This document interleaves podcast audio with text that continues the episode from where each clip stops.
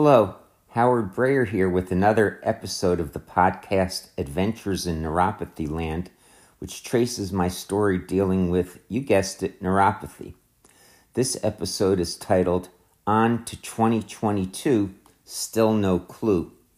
The previous episode took us through the end of 2021 when Dr. R thought my problem was all inside my head and almost for sure I would get better if I had the right attitude.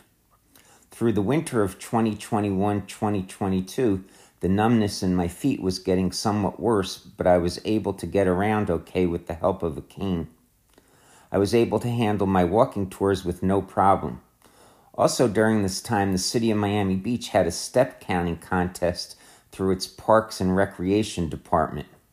Whoever had the most steps in a 30 day period would be the winner.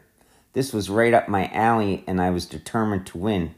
Out my game and averaged 49,000 steps a day to win by quite a bit. I also went to physical therapy, the first of my three rounds of physical therapy to date. The f- first few sessions were quite helpful. Somehow, when walking, my arm movements and leg movements got out of sync with each other, and after a couple of sessions, that was corrected. However, after about eight sessions, the therapist said that was all he could do for me at the time, and that was the end of the first round of therapy. Looking back now to that winter, I think I was fairly content. Though the numbness in my feet was getting a little worse, I still had no burning pain and tingling that often comes with neuropathy. I had another appointment with Dr. R in early March. He did another nerve study, which again showed near, near normal nerve activity in my legs, again not corresponding to my foot numbness. Feeling a little bit shaky with using a cane, I started using a walker.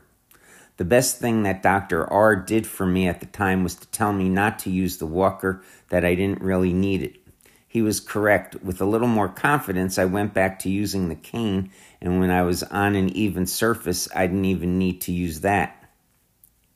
With nothing new from Dr. R, I started thinking of going elsewhere. I read about a quote, second opinion program of the Cleveland Clinic, one of the top medical institutions in the country. Under the program, the patient sends the clinic all pertinent medical records, then the case is assigned to an appropriate doctor. The patient then gets one telehealth session with the doctor with advice to either take to one's own doctor or to go back to the Cleveland Clinic. It took quite a while to get Dr. R's office to hand over my records. Repeated calls by the Cleveland Clinic and myself did nothing. It was quite frustrating. Eventually, I went in person to his office to get hard copies of the records, then had to scan into the computer to send to the Cleveland Clinic. Thanks to my husband Don for doing that.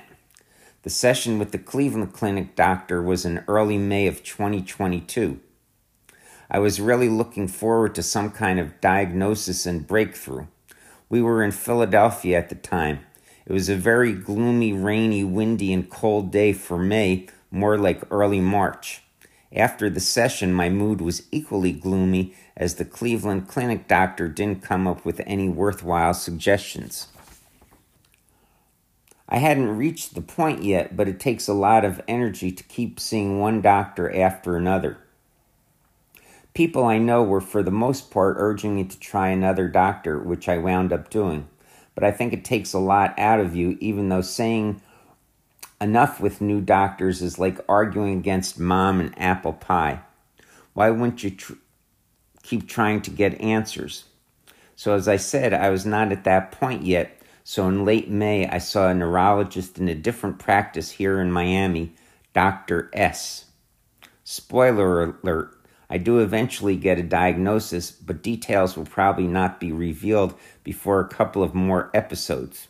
Stay tuned for that as always, thanks for listening.